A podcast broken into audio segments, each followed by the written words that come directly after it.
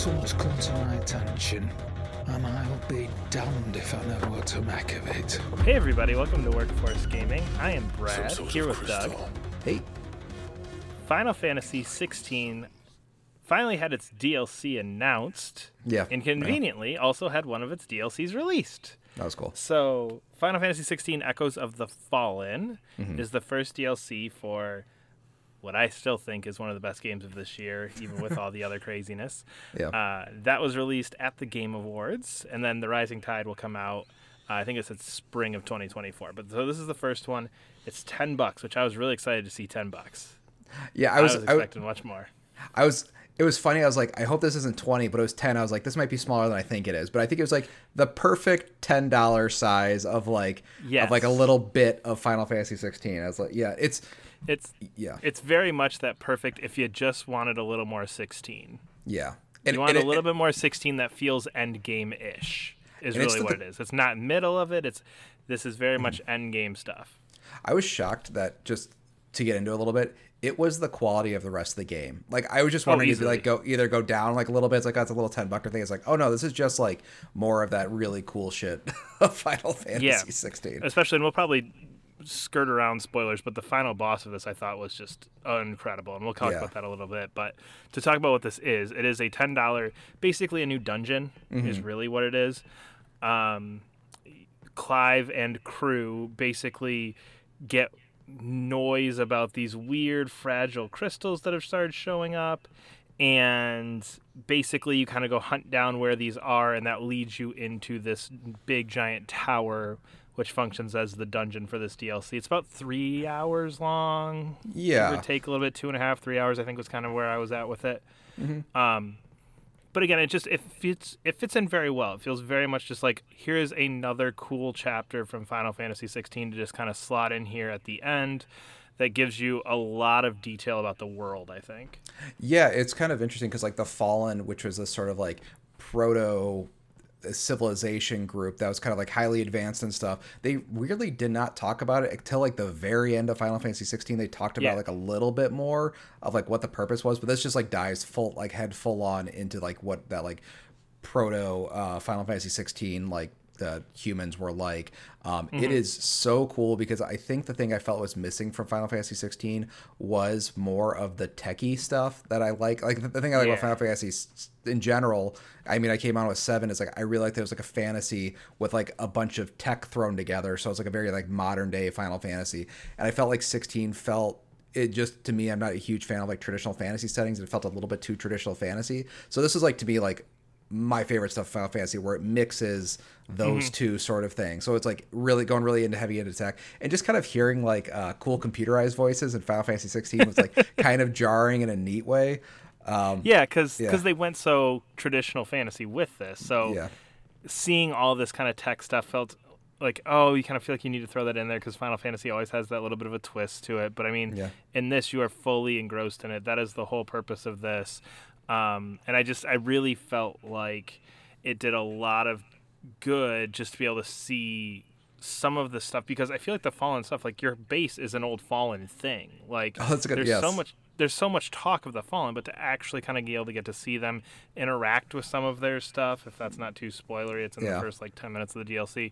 Um, it's just it's very cool. It's very interesting, and I think the the general concept of and again not too spoilers you find this out pretty early is like there's this potential new mother crystal that you never knew about yeah just really played well into what Clive is doing at this kind of end game piece and at the end game time in this game. Yeah, it's interesting because the DLC kicks off.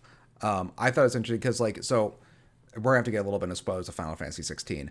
Um, it kicks off the the I think like the the impetus for it is like you have to unlock the final mission of Final Fantasy 16 to Yes. even unlock to play this DLC. And they mentioned that this whole thing started because you destroyed all the mother crystals.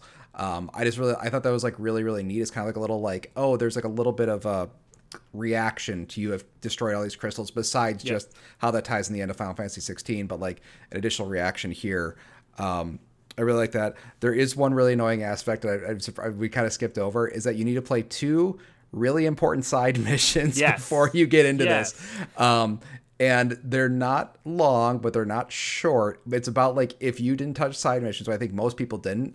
Um, it takes about a half hour to go through like the side mission So- stuff just to unlock the DLC. So it, yes, it's very clear at the beginning too that you need to play these. Two, once you do these two side quests, it will unlock. I didn't have access to either of those two side Mm-hmm. Yeah, quests. same, So. I had to go back and like dig through some weird wiki. I think I actually found it on somebody's Reddit post of like, what do I even do to get this quest to unlock? Because Yeah. I can't even do the quest that it's telling me to do. Because again, there are those side quests.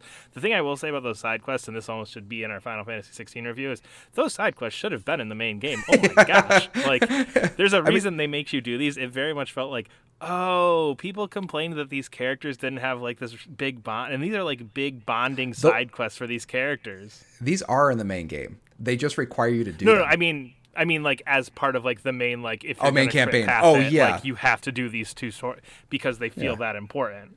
yeah, they're huge story moments for Jill and huge story moments for oh god, what's his brother's name? Joshua. Joshua. Yeah, it was it was funny that, and this is the this is like one of those things like it's hard to not talk about like issues you know, like we have with the Final Fantasy or I personally have with Final Fantasy 16. It's like I didn't know this was the important side mission. it's like Yeah. it gives like really nice closure to like both of those characters, and then it adds them as a full party member. So the thing I really liked for the DLC is that it it felt i mean i don't really have an issue with final fantasy 16 focusing on clive but this was like the first time it felt like this is my party of like Yes, final fantasy true. 16 uh, because uh, doing both those you unlock having joshua as your full-time party member and you unlock having jill as your full-time party member Yep. so going in this dungeon you have both of them side by side and it felt um I don't know. It just felt it, it made it feel like more unique. Uh, it made me more Final Fantasy as a result because of that. um, but just like to, to man, some of the boss fights in this, I think I think this is sort of Oh, yeah. like to me this like this exemplifies both like the best and worst of Final Fantasy 16 because doing those side missions getting into that like that little piece of it is not so fun. I mean, the side missions themselves have interesting story pieces, but going out in the open world and stuff, you're like, oh yeah, this is the part I wasn't a huge fan of Final Fantasy 16. Yep. But the second you get in that dungeon, uh, I, I text you this like the graphics suddenly get a bazillion times better and it looks incredible. It looks very cool. it looks incredible, and it has some of like some of like the coolest fights I think like in the game. Um, Yeah. uh, d- Well, and divorced you- from Eikon fights, but like that's kind of their own Yeah. thing. But just because I think it's had what three like three mini bosses before the final boss. I think. yes, yeah, yeah. and so and each one is very very well done each one's really fun they play very differently um, i don't want to spoil too much what they are but just to kind of really quick briefly touch on it the final boss in this is one Oh, of yeah. the coolest fights in this game It is, yeah, absolutely. um, it is up there with the final boss of the main game. I think just in terms of like how crazy it is, the stuff being thrown at you, what's going on. Just Mm-hmm. it is very cool. Um, very much a not Easter egg, but a like, oh yeah, hey, that thing from Final Fantasy. If you know your Final Fantasy lore from prior games, so just Yeah. very cool final boss.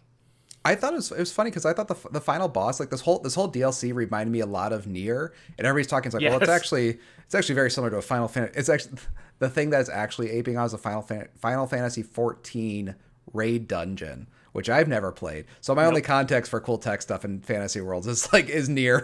um, so it feels like very NieR, especially that final boss. The mu- the the animations on that final boss were so fun and so good in context of what's going on of this thing kind of going to its limits and it really really exemplifies that in its animations in the fight Yeah. the fight is pretty difficult um, some of the boss fights have like kind of like newer mechanics that aren't they didn't Yep. really do too much of in um in Final Fantasy 16 so it just felt like I, I always like these DLCs where it feels like they like it's because it's end game they can play a lot more it feels Yeah. like because it's like only the most hardcore Final Fantasy 16 people will play this um and it's just it's really good I I play where I only have like half uh I only use one um, equipable uh, one armor slot to make it like a little bit more difficult, and the difficulty in that was like super nice. It was like actually kind of scary final boss, and the boss and the boss and all those were like were pretty scary and fun to fight.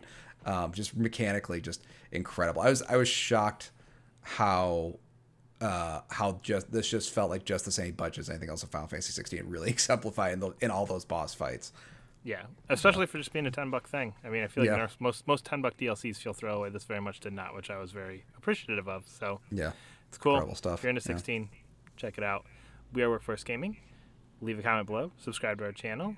We try and get new videos up every Monday, and we will see you later. bye.